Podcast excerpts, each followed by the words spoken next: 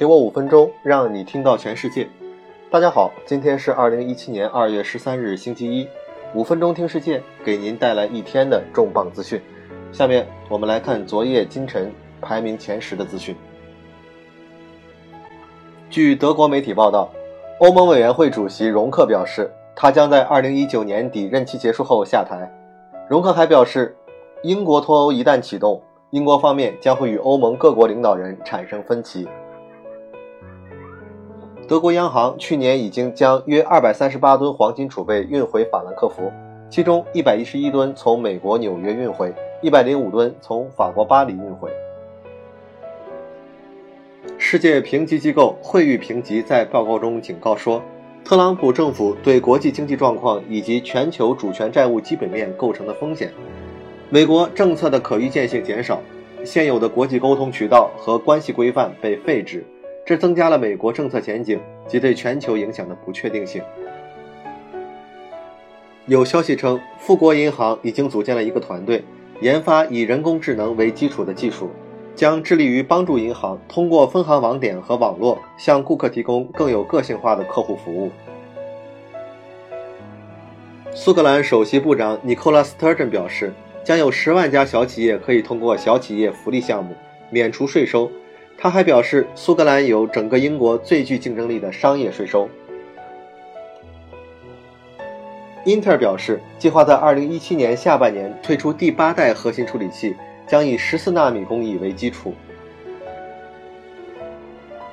汽车制造商越来越容易获得加州测试自动驾驶汽车车辆的许可。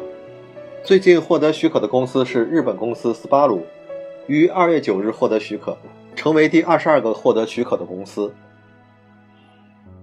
为了澄清大家对非洲国家的误解，有机会知道非洲国家真正的面貌，谷歌修改了谷歌地图中的街景功能，加入了加纳、塞内加尔和乌干达的地标和纪念碑。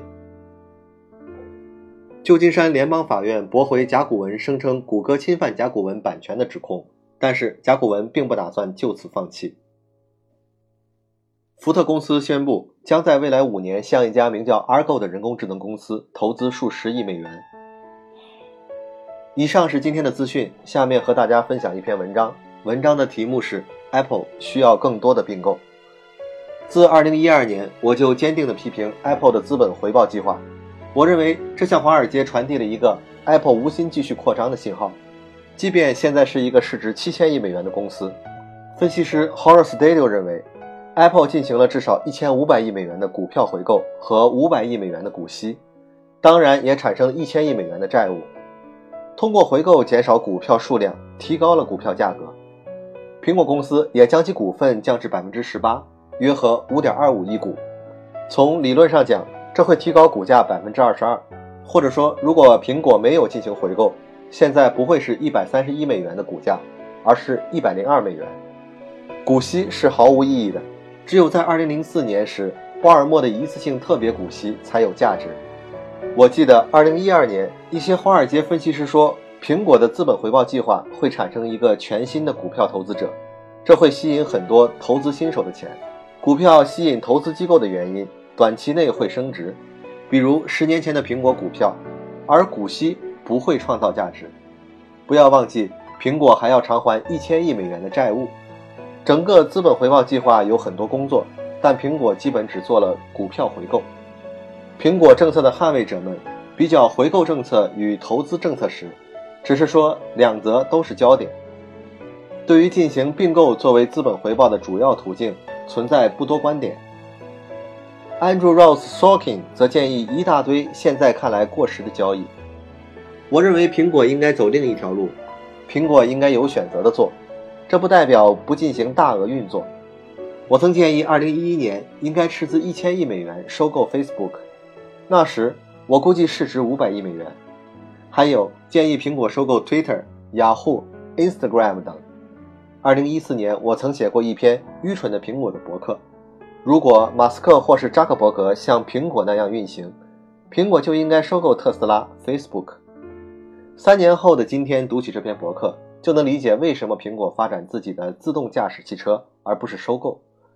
苹果有多次机会，却没有收购 Netflix。苹果收购了一个音乐订阅服务，来替代行将就木的下载业务，那为什么不继续补充一个视频业务呢？Netflix 不正可以吗？当然，当意识到这点的时候已经晚了。苹果公司的玩弄 HBO 的心态，至少是在 AT&T 收购前。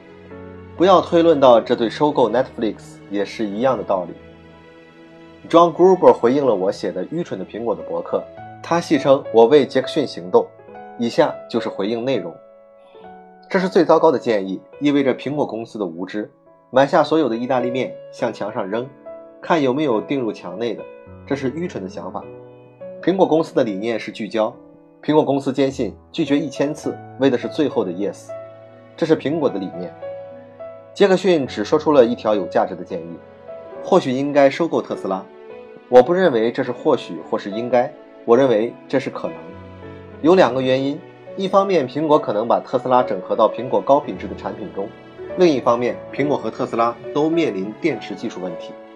除了特斯拉，还有什么公司值得苹果耗费数十亿美元呢？肯定不是 WhatsApp。